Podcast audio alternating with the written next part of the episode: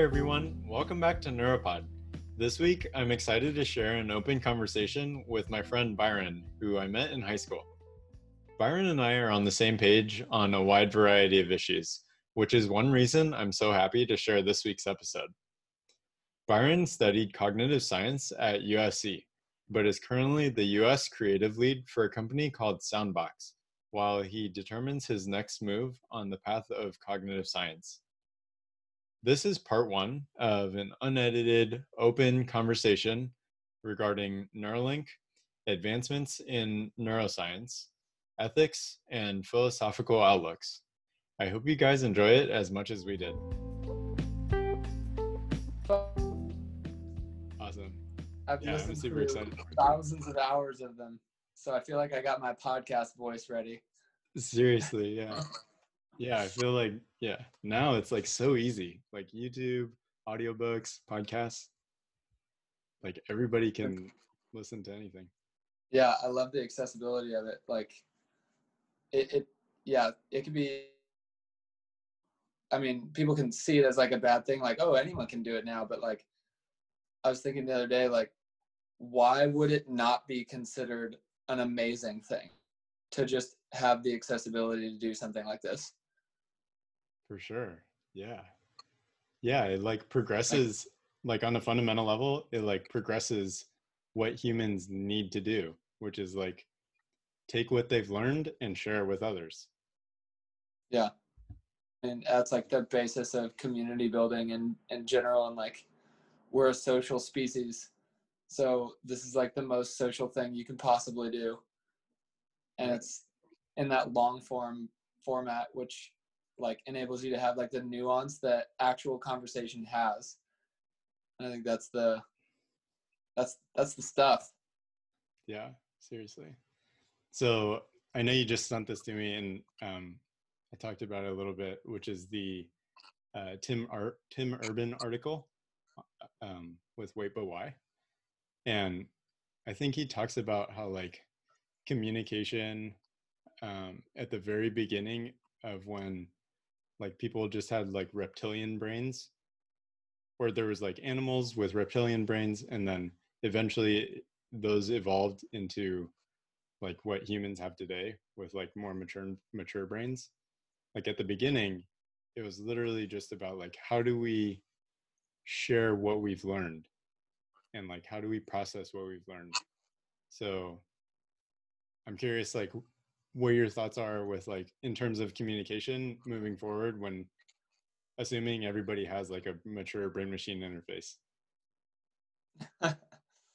Well, yeah, I mean, like, so most, eh, I mean, organism basically communicate manner, but one of the main things that makes humans actually special, which is probably not what you would expect it to be, which is like, I think a lot of people would say like tool making or um, like self awareness, like that. But a, a lot of that comes from um, our language, which is like an advanced form of communication, um, specifically through our syntax, which is like interchangeable, and we can move things around and have we can hold abstract concepts in our mind, uh, in our working memory, able to translate those outward.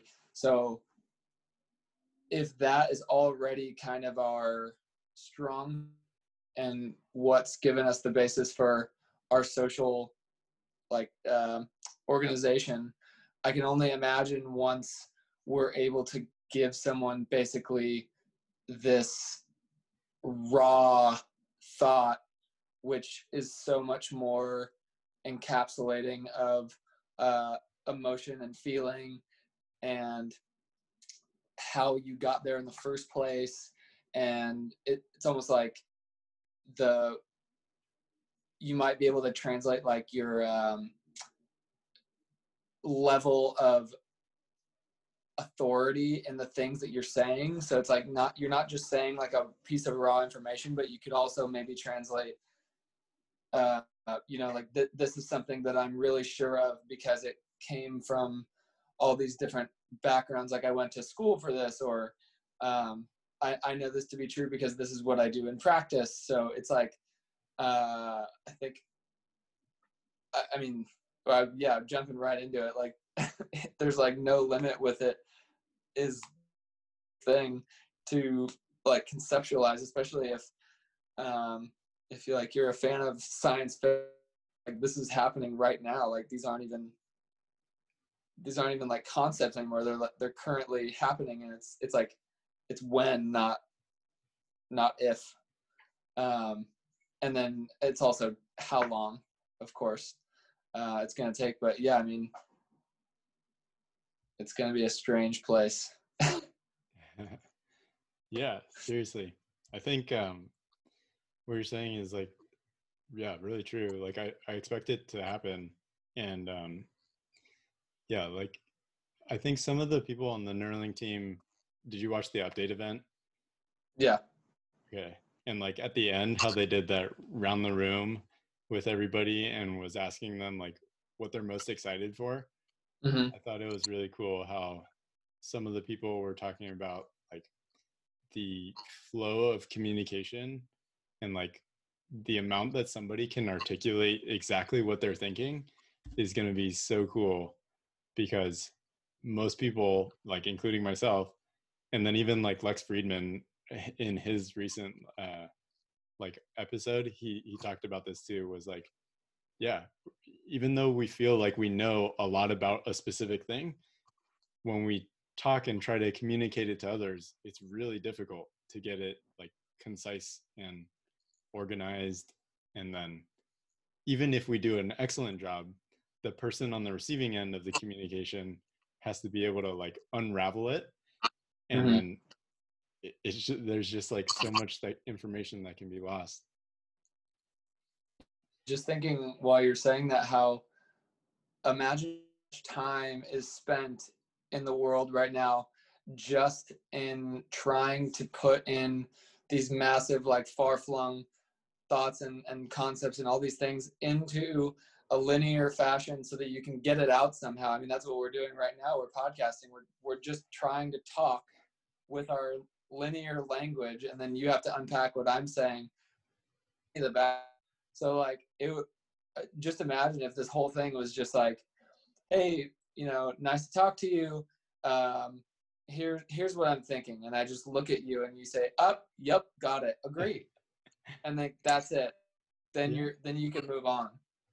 It's yeah. uh it kind of reminds me of that movie Arrival where they just draw those circles and then that that circle like communicates it's like a multi-dimensional piece of information that the other being is able to receive more quickly so that they can like intake more knowledge but um but yeah i mean that would be the the next step too uh, that I like to think of uh, when I'm imagining the applications of it is so if, if I could translate something as complex as I mean even if you start simple like let's say before full thoughts are you can just um, do what the what they showed in the demonstration just a couple weeks ago which is they are predicting uh, both predicting and getting uh, the mm-hmm. actual data from the pig's motor cortex. So, what if you could take that uh, thought thought of motor data, and then it translates that to another mechanism that's outside of your body that would then be able to control something just with your mind. So you could have any type of relay device that could essentially perform any action you can imagine right from your chair. It's like, yeah, it's like a movie. Like uh, you could you could have a Neuralink in in a construction site, and you could be controlling a crane on the 80th story of a building to perform precise operations that a ever do, or you'd have to pay pay someone like um, uh, hazard pay to do and now it's like the applications are unlimited and it's like you, you can actually let your imagination run with it just uh, pick a domain and you could find 20 things seriously yeah I think that's that's such a good point, and I didn't really even think about in the application that you were talking about. But like you said, there's probably so many that anybody hasn't even thought of yet. And then like once it's here, then it's like, okay, how do we apply it to the construction industry or aerospace or like healthcare? I mean, yeah, like so many different things. Um, it's like once, go ahead. I was just gonna say it's, it, it reminds me of um, kind of when Apple handed over the App Store to the con- the community. Uh, it started with a first, like a couple core applications that had a couple core functions, and then once they gave people developers packages and they said, "All right, here's basically the parameters you can operate within," mm-hmm. now you have millions of different apps that can do anything, and that's mm-hmm. that's kind of the magic of it. I think that's that's what's coming. Is it's like it's the seed. Mm-hmm. Mm-hmm. Yeah, I saw on Twitter today, like Elon mentioned how phones and smartwatches, he was making fun of, like somebody tweeted that Teslas are going to develop, or Tesla, the company, is going to help develop a smartwatch for the car or something like that. And, and then Elon tweeted back, like, no, smartwatches and phones are like old technology. Like Neuralinks are the way of the future.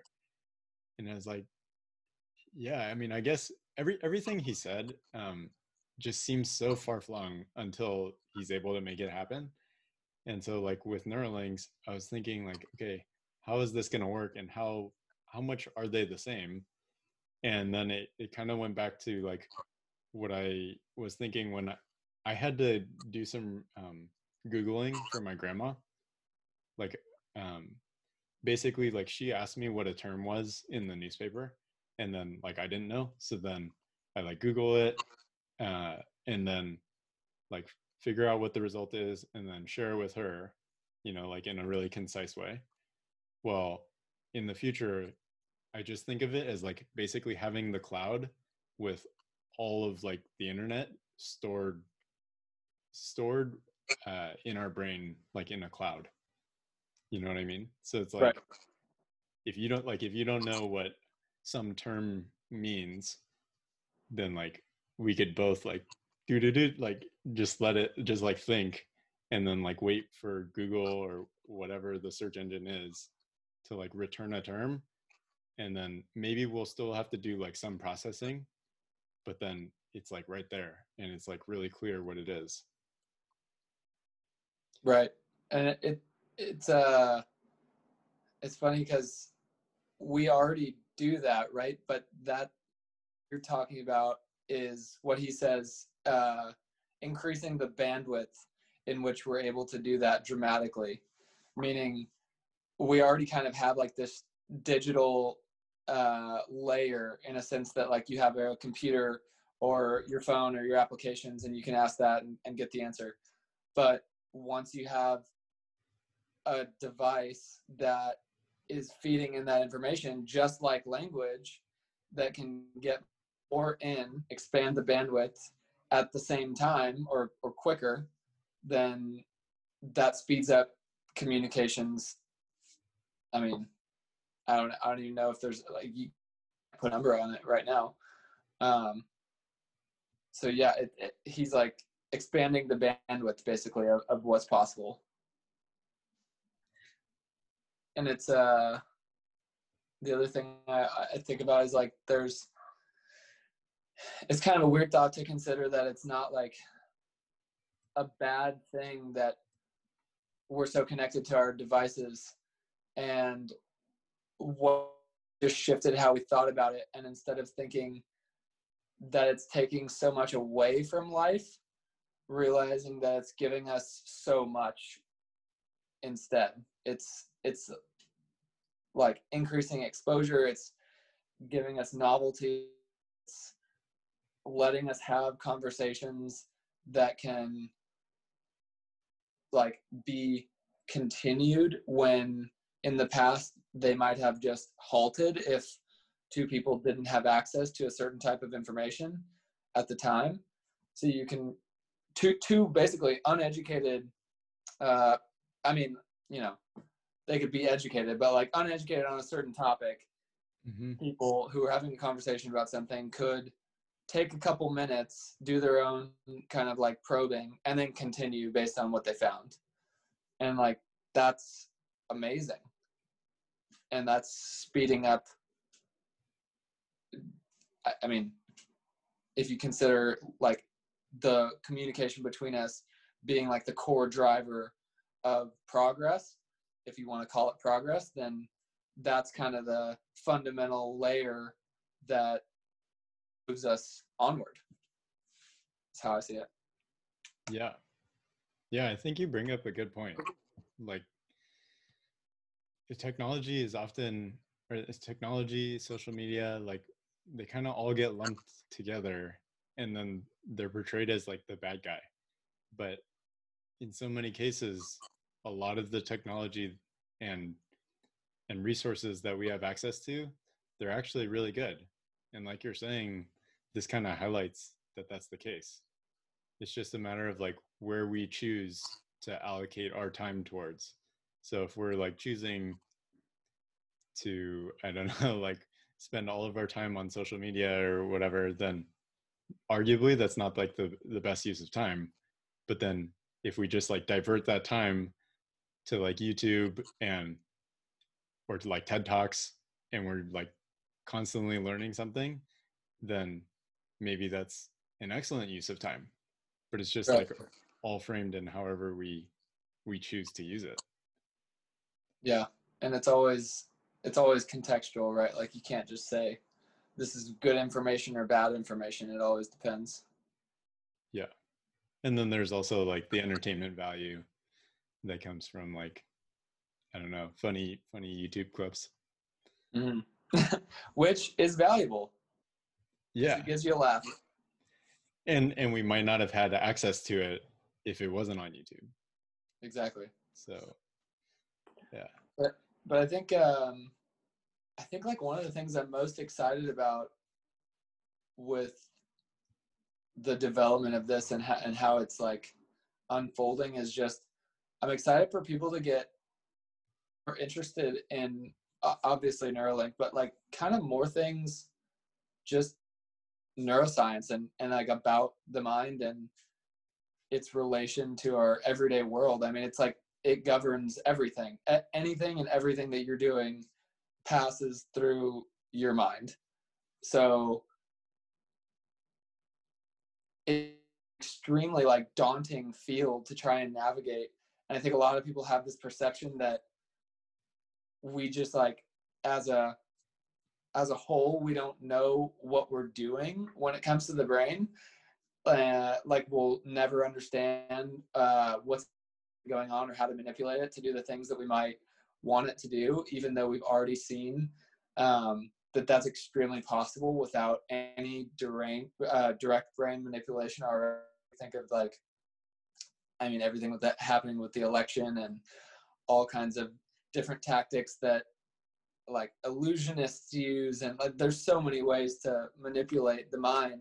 So it's like when you hear that there's going to be something directly implanted in your brain, you have this kind of sense of Black Mirror, um, a Black Mirror episode. And I think he even said that in his last presentation. He's like, "This is kind of sounding like a Black Mirror episode." But when you think when you like take a step back and you realize what like what that means in context, I think it gets a little it gets a little less scary because there's so many things also that do those kinds of functions already. I mean, yeah, like pharmacology is all about like uh, drugs for depression, drugs for anxi- anxiety, um, you name it. Like any consciousness affecting drug is affecting what's going on in your mind, and at the end of the day, that's the only that that's all that's happening is just changes in your brain. So why would we not want to move towards the direction of being able to do that more precisely and understand exactly what we're doing rather than using these like blanket approaches and just throwing at our brain that are wildly ineffective in a, a, at least a lot of the medical senses.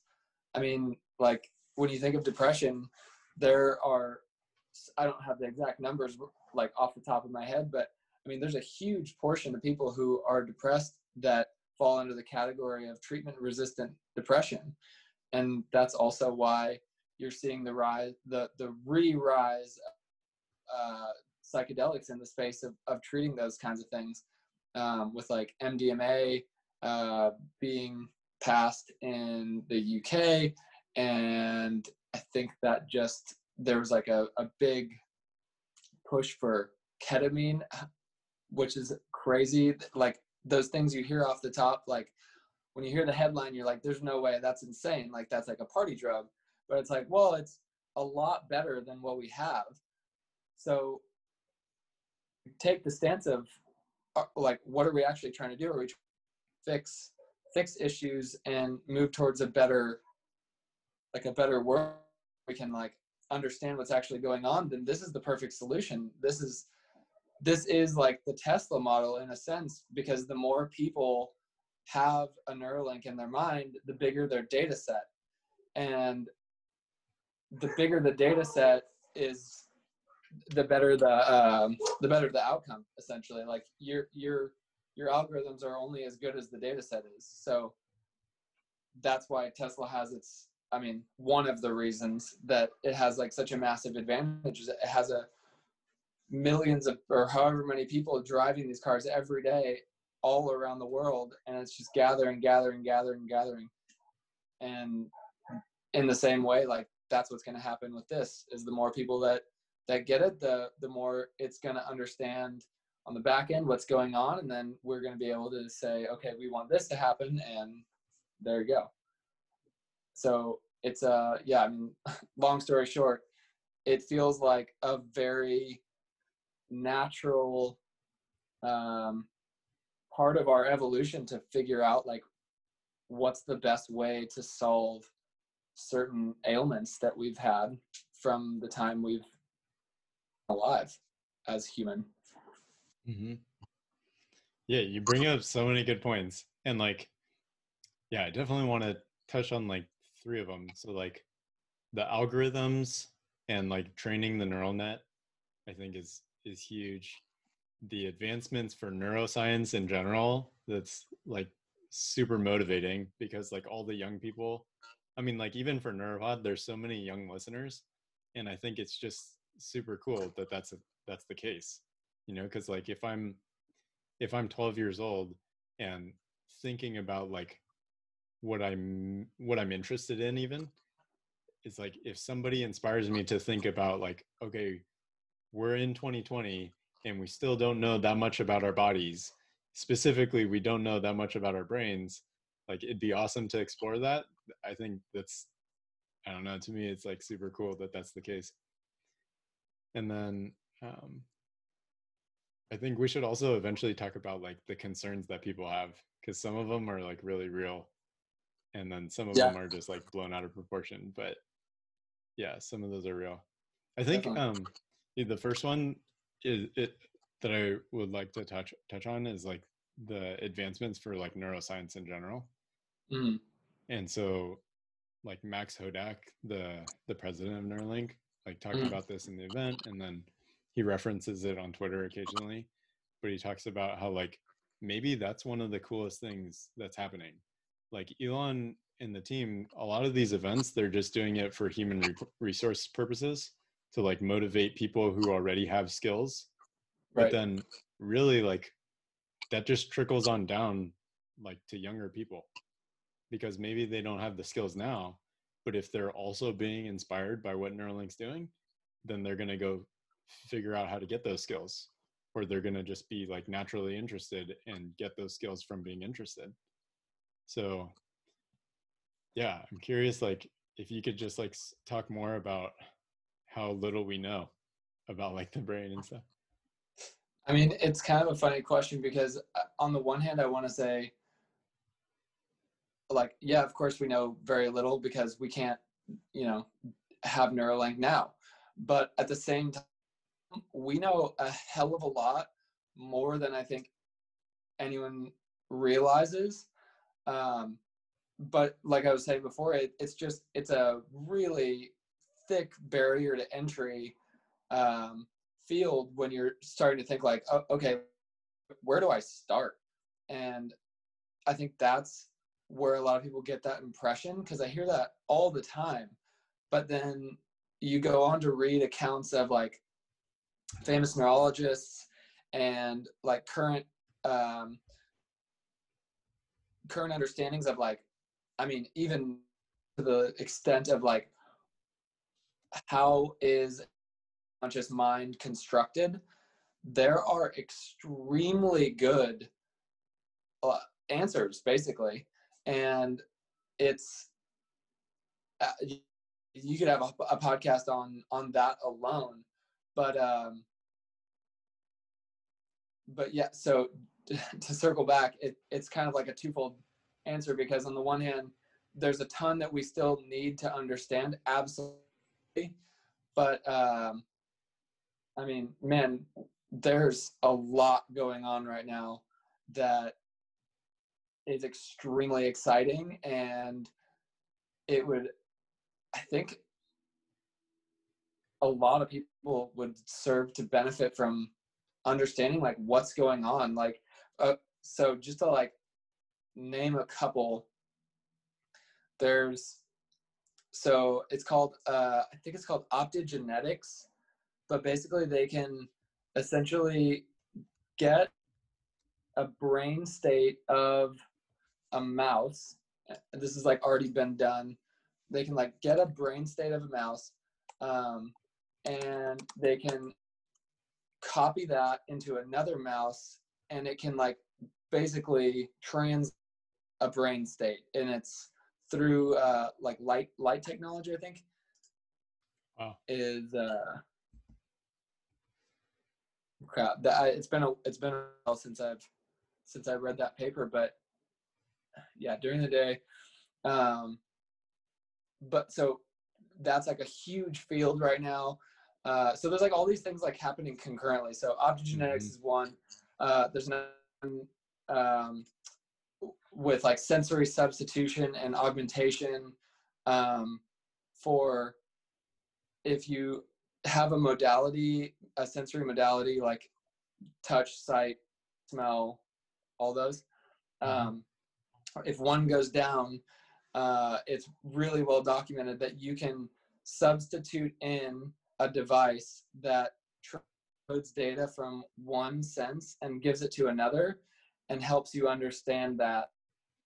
So I'll, I'll simplify that. So but here, here's an example. So right now, just came out, uh, his name's David Eagleman. He's a, a neuroscientist at Stanford and he came out with a device called Buzz, and it translates sound data into uh, a tactile feedback bracelet. That's just one of so many different options that you can uh, that you could build in order to understand sound data. So basically, if you're blind, um, and or sorry, if you're deaf, you can use bracelet or another kind of mechanism like a, a vest or whatever that would take in that auditory information. It would translate that into tactile uh, tactile information and it would start buzzing on your wrist and buzzing on your or, or buzzing on your chest. It would convey the same type of information that was around you uh, as someone who has normal hearing gets.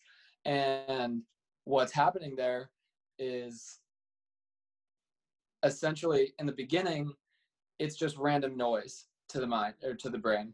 But over time it learns to pick up patterns because it the brain's like a general computing device in in the most real sense we have. Mm-hmm. and it starts to learn to interpret that in practical ways in a surprising amount of time.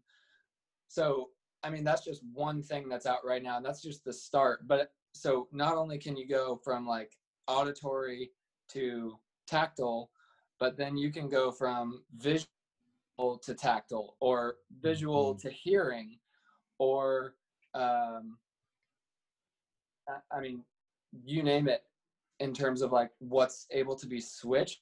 But then you get into even crazier area, which is like sensory addition. So things that we don't even have in our scope of perception, like mm. magnetic directionality or oh, U- that's a cool one. Or like UV light or infrared light or um, any basically anything that is a data stream you can translate a data stream from a sensor you can translate into other type of sensory information that we can learn to interpret so uh, one of my favorites is talking about lidar mm-hmm. um, it's ba- it basically 3d maps through i think that's also through light tech Mm-hmm. Um, it can 3D map an entire room or, or area. And then you can translate that data stream into tactile information and you start to basically have Jedi sense of what's mm-hmm. going on around you in 360 degrees after you train with that because your brain is plastic and it can change and learn to interpret that inf- information that's coming in. So, like, those are just i mean that's scratching the surface and you could we could talk about these for hours alone but that kind of answers the the question of like advancements are happening in all these different places right now and it's kind of leading a, a concurrent like some some or a um a, an apex at some point.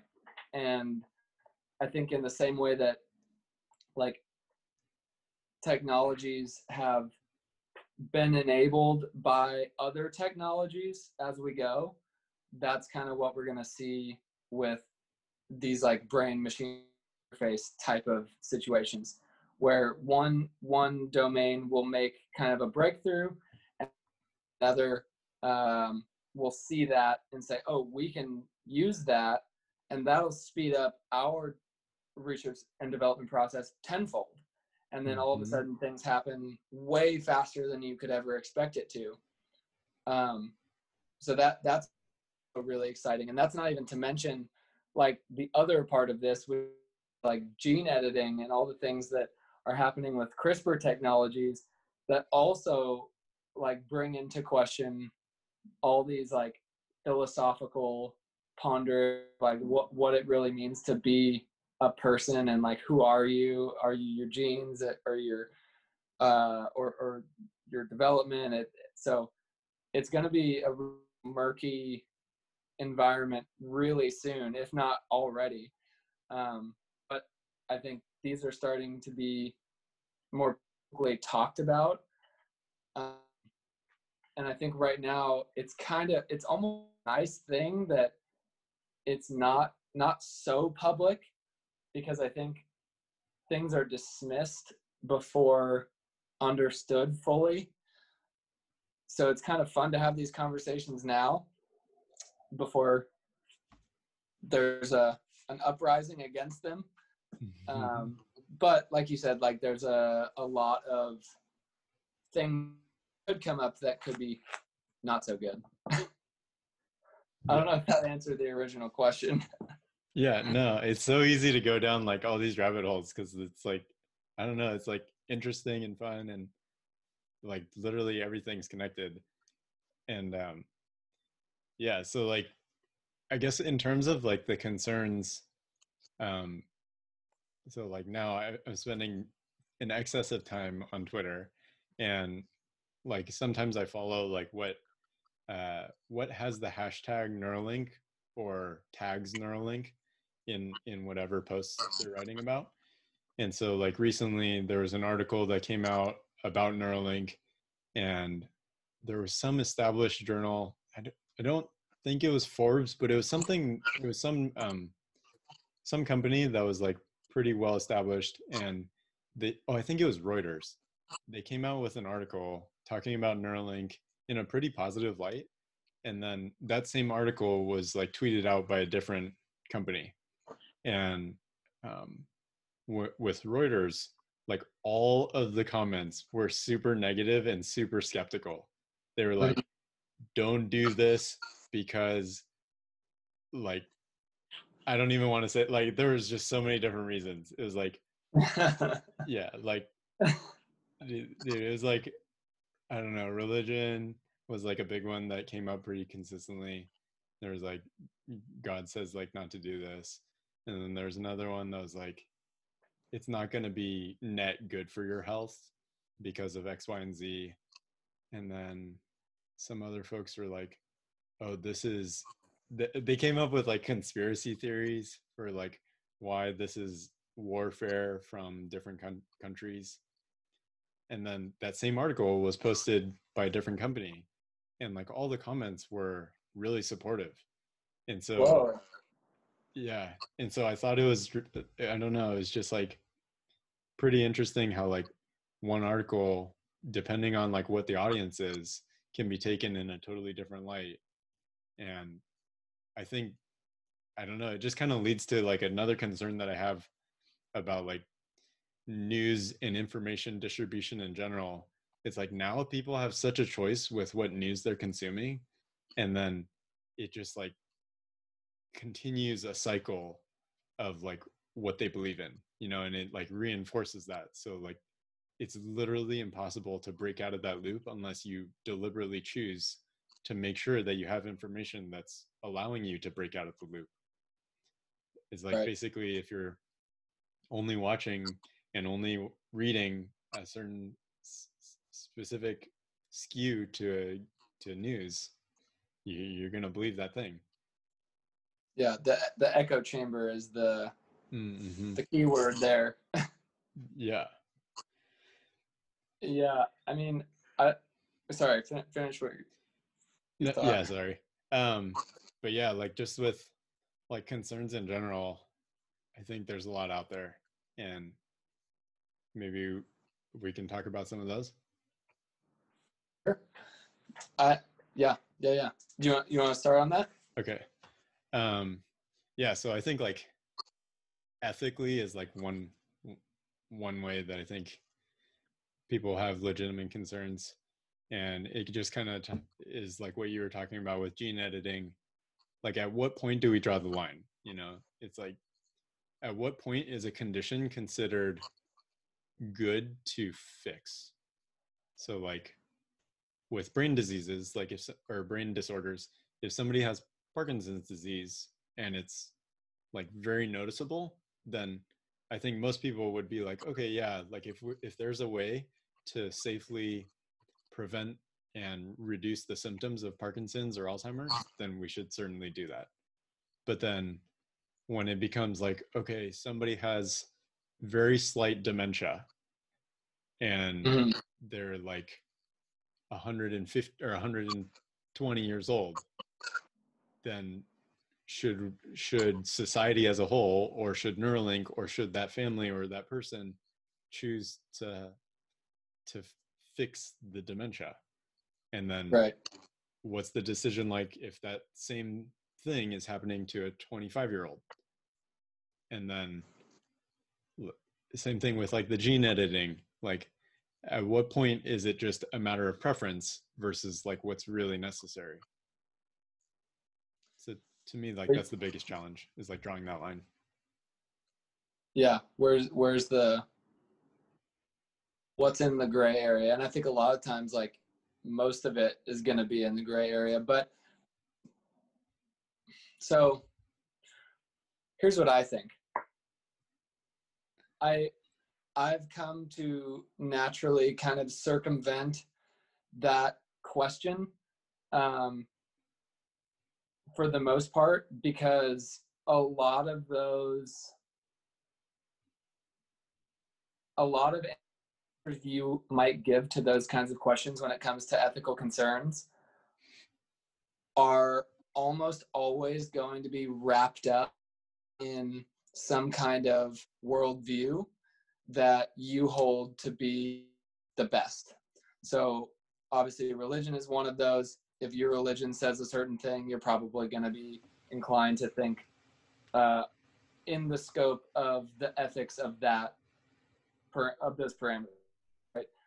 Um, if you're if you're not religious, then uh, you have your development and you have your experiences and you have your developed opinions on whatever you've seen so far. Um, because that's all you can know. All is based on your experiences and what you've read and, and understood at that point. So i like to dabble in in both sides of the argument almost like for fun but my real opinion is and like i guess dominating thought on the matter is kind of this idea that progress like this is inevitable and mm-hmm. regardless of who thinks this is not ethical or it is ethical or where line lies or even if there's a line my truest kind of belief is that these things are going to happen whether they're in the public eye or in some back lab. So i would much rather them i would much rather this conversation unfold publicly through the eyes of, of companies and and people who are held accountable and with ethics boards and all these kinds of situations rather than stifling these things from the get-go so that they're forced into hiding and underground communities of biohackers and people who are going to do these things regardless of whether or not your grandma wants them to have. And i think that's kind of like my overarching way of understanding the way humans are in general is um, we we seek things with purpose and we are very curious and we always want to push to the next thing. And i don't think there's ever going to be a way of fully inhibiting that. And not only are we infinitely curious but we're infinitely creative. So any anything that comes along that tries to stop that someone's going to find a way around it.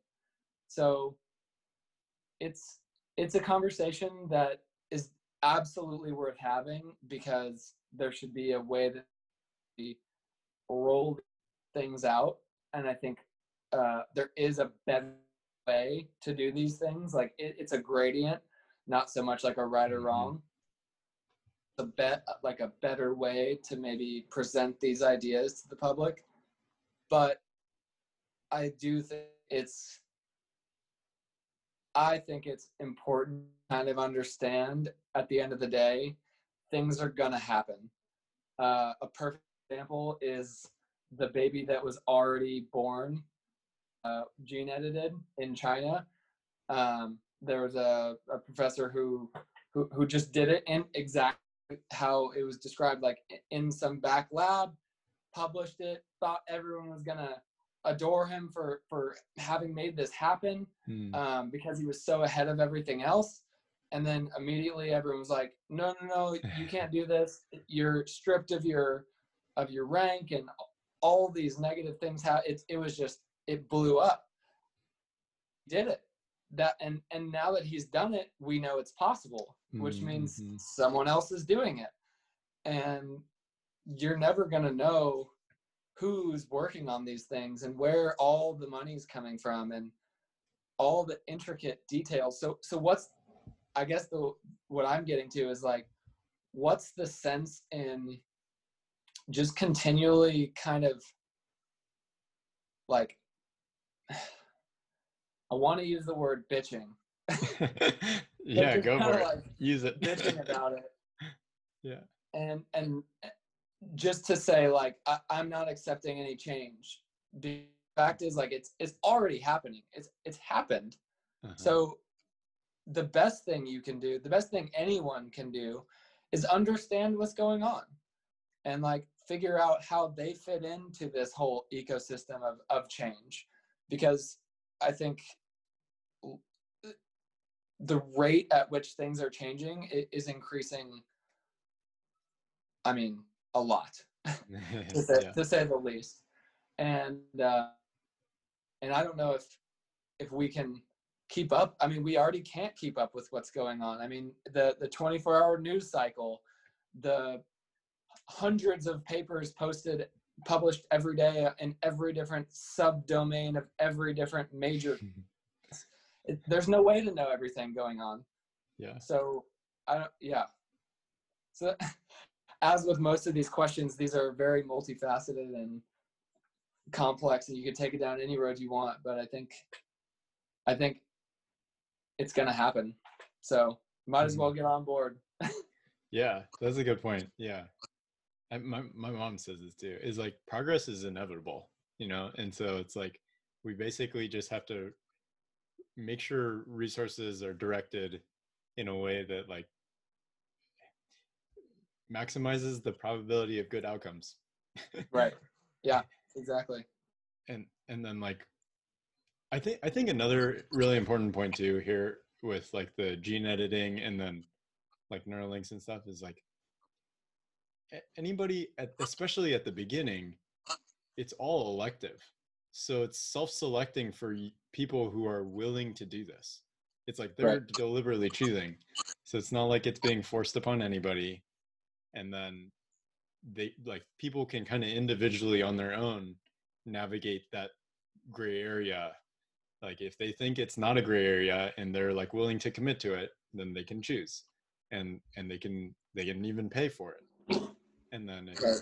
somebody's like on the other opposite end of the spectrum and maybe they even just have to wait like three to ten years 20 years where the device is more mature then okay they they can choose from those for themselves too Right. And I think another thing to also add to that is that even though we're talking about these things in a, a way that sounds like the future is now, this is all happening, like these are changes that are going to take a substantial amount of time and they're going to be gradual to the point where you're not necessarily noticing unless you're following along pretty adamantly all the different um, steps that taken uh, in terms of like the advancement of all these things, you're probably going to only see a couple big presentations from Neuralink, and then maybe another company doing something similar, and maybe there's a little competition. So you'll kind of see like this very very generalized view of what's actually going on. Um, but I don't think there's ever going to be like this this line where it's like today we don't have implantable devices and tomorrow we do and then it's all of a sudden this like super race of people. Um but it's all I, I can already hear the the voice of all the people who are saying it's you know it's going to be an issue for the first adopters. Even it is elective i can already hear people saying that that's kind of exactly the point. And then it's like oh well uh you're just going to like let them be better than my kid?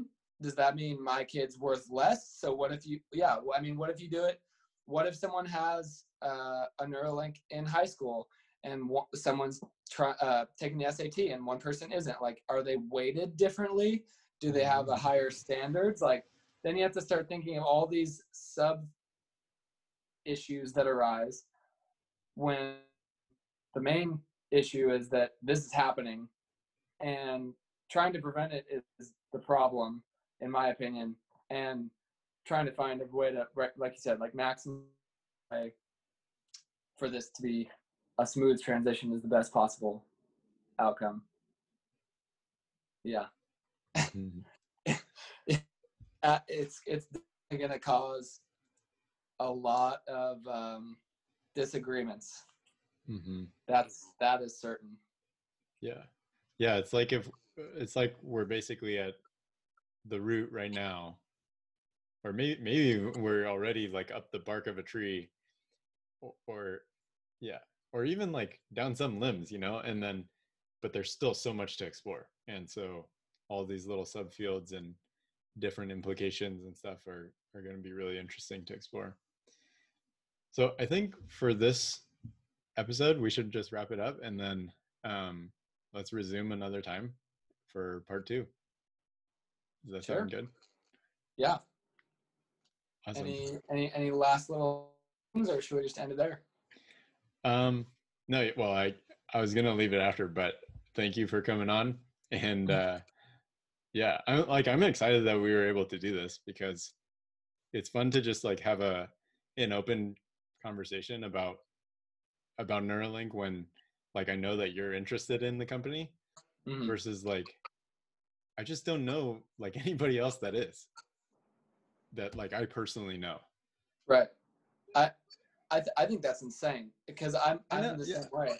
I feel like I'm I feel like I'm yelling at a at my TV like when uh, uh, like your sports team lose when you're when you're talking to people about this it's like this is going to be the most game changing one of the most game changing technologies not just now but like literally in human history. Yeah. Ever. Yeah. And no one's paying attention. And, I, and i'm like it, it's crazy that the the reactions you get. You're like it, it's just like oh like that's that's crazy. And then they just move on with their lives. Yeah, like, no, what? Yeah. Yeah i'm right there with you. It's like yeah like I, I think i started like it was really when the tim urban article came out that i started like really thinking about like how awesome neuralink is. And and then after reading it it's like it's a whole book basically. Like it's super Yeah. long but i love how he does it just like super nice easy to understand kind of funny presentation. And i mean after that came out and i read it it was like wow this is this is super cool. And then after a few months of just like having it i don't know like set in my brain it was like wow this company is even more cool in my personal opinion than like tesla spacex boring company Mhm. i mean like google amazon despite that i think like each of these companies are remarkable literally changing like how humans live and just like super positively impactful for society still like not as cool as neuralink could be. Oh yeah. No and i mean this is like these are changes that happen in our lifetime which is why it's so important to have a have an ear out for it right now. Yeah. It's crazy. There's no other way to say it other than that. Um but yeah i mean the, the other thing uh, the very last thing i would say is like while while neuralink has kind of taken the spotlight right now because they're so far ahead of everyone else i do think that um it's inevitable this is the the spark to speed up this kind of like domain of knowledge um, and and implementation. So uh, yeah, I mean Elon has a a really good track record of crazy ideas and making them scalable and bringing the people together who think like this and and care about things as much and have the tools to make these happen um, together. So I don't see why this would be an outlier in any way. Um, and and there's just like an element of inspiration too that is is hard to it's hard to find. And I think like he in his own very quirky ways, he does a good job of of creating that in the world. So I think it's happening. Mhm. Yeah, that's a good place to end it. Um, and I think that's so true. Okay, thanks. Thanks for coming on, Byron.